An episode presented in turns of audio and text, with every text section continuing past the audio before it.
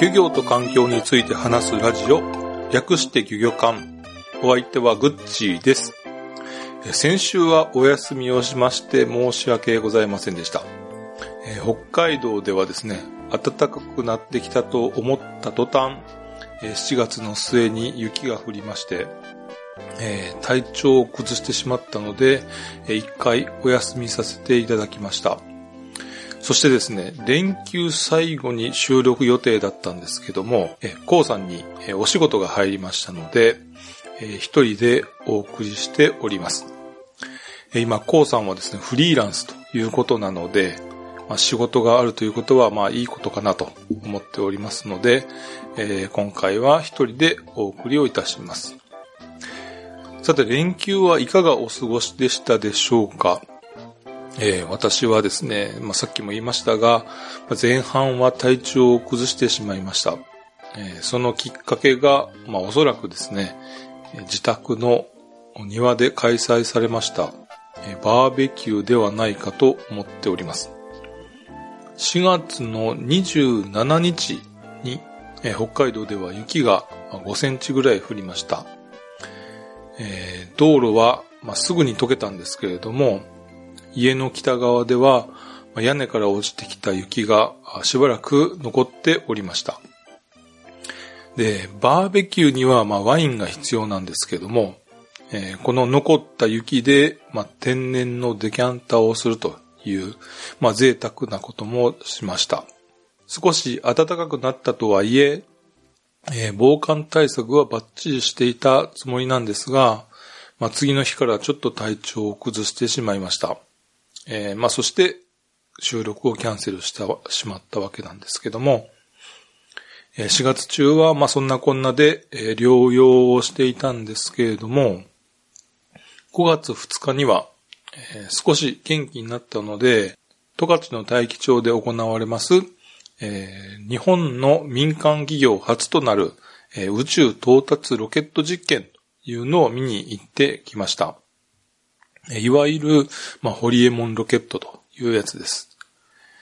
当初は4月30日に打ち上げ予定だったんですけれども、え不具合が発見して、え5月2日に延期されていました。我が家からは、まあ、朝7時に家を出れば11時過ぎの打ち上げに間に合うという Google 先生のお話だったので、実は2年前の打ち上げ実験の時も現地で見てきたんですけども、その時はま霧が立ち込めてえ周りへ何も見えなかったんですけども、ロケットの噴射音だけが辺りに鳴り響きましてえ、こっちに飛んできたらどうしようというふうに思っておりました。え2年前はま残念ながら途中までしか行かず、えマックス Q と呼ばれる、まあ、負荷の最大になる壁を、まあ、超えることができずに、えー、打ち上げを中断しておりました。えー、そして去年は、えー、発射直後に、え墜落をして炎上してしまいました。え去年はあネット中継を見ていまして、え大変ショックを受けた記憶があります。えそして今年は、まあ、この目で打ち上げの瞬間を見るという強い意志のもと、え車を走らせて、え大気町の航空宇宙実験場に到着をしました。打ち上げ予定時刻のまあ30分前に現地に着いたんですけれども、まあ付近はすでに渋滞が始まっておりまして、車の中でツイッターの更新を確認しながら向かっておりました。過去に何度も打ち上げ中止があったので、いち早く情報を得る必要がありました。えー、まあ、ところがですね、現地についてすぐ、えー、ツイッターを確認すると、えー、風が強く本日の打ち上げは中止という、まあ、お知らせがありました。えー、これはまずいと思ってですね、すぐに車に乗って引き返しました。えー、結構渋滞があったので、え出るのにも、ま渋滞に巻き込まれる恐れがありました。え反対車線は、まあ、まだ中に入ろうとする車が連なっておりましたが、えそのところどころで、え U ターンする車もありました。えおそらくツイッターなどで情報を得た人だと思われます。えまだ中止を知らない人は、え会場の中に入ろうと、まだ渋滞の中を走って、まあ、走るというか、まあ、待っておりました。えー、なんとか渋滞に巻き込まれないで出ることができたんですけれども、結局その日は、えー、往復8時間近く運転をして、まあ、ただ疲れただけということでありました。えー、結局打ち上げは5月4日の午前5時45分に実施されまして、えー、成功をしました。え当日は見に行きたかったんですけれども、まあ時間が時間だけに、えネット中継を見ておりました。当初は、まあ5時に打ち上げ予定だったんですけども、えカウントダウンが行われまして、ゼロまで行ったんですけども、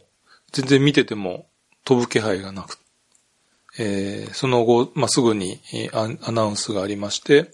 発射20秒前に何らかのトラブルが発見されまして、キャンセルされたと。で、またこの時間でも中止かなというふうに思ったんですけれども、結局、まあ、軽微なトラブルだったようで、その45分後に発射されました。まあ、結果は皆さんご存知の通りです。で、2年前の現地での打ち上げを見た、まあ、見たというか、まあ、綺麗で見えなかったんですけれども、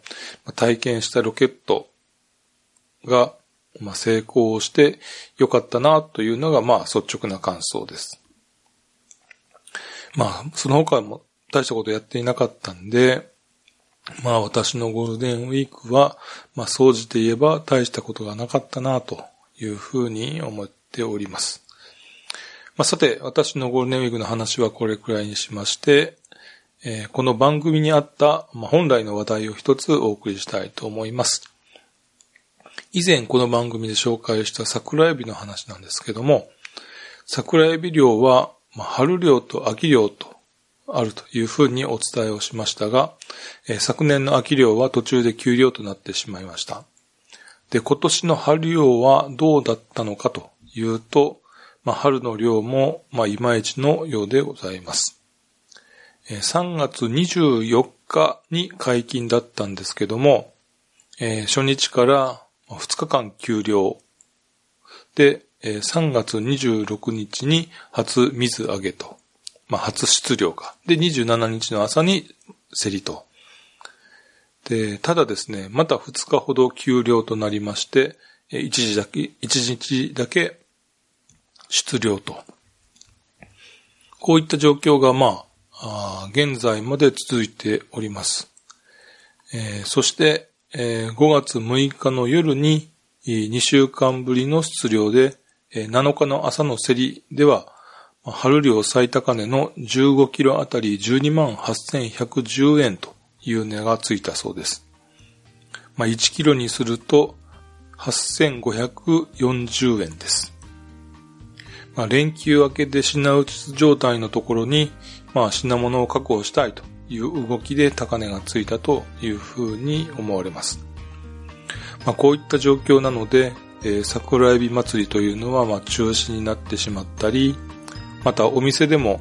安定的に供給できないので、販売を取りやめるというところが多数出ているそうです。まあ確かにですね、ここ最近、えー、シラスが取れなかったり、あるいは、まあ大阪湾ではイカナゴが取れなかったり、えー、あとは北海道ではですね、ホタテの違いが小さかったりと、まあ中には死んでしまったりというところもあるんですが、まあ、何らかの異変はあるのかもしれないなというふうに感じていますが、まあ、最も重要なのは資源管理なのかなというふうに思っております。で、その資源管理のためには、やっぱり、えー、正確な資源状況の把握が必要です。まあ、一方でですね、桜エビに限らず、まあ、うなぎにしてもですけども、えないなら、まあ、買い占めようだとか、今のうちに食べてしまおうだとか、まあ、水産物を陶器の対象にしたり、あるいは衝動狩りを助長したりという、そういうことをしないように心がけたいなと思います。まあ、持続可能な漁業を支えるのは、まあ、科学的な調査と、まあ、消費者の理解ではないでしょうか。ということで今回はですね、少し短いんですけれども、ということで、えー、今回はこの辺にしたいと思います。えー、来週は、えー、コウさんも戻ってきてくれると思いますので、えー、またお聞きください。ということで今回はこの辺にしたいと思います。さようなら。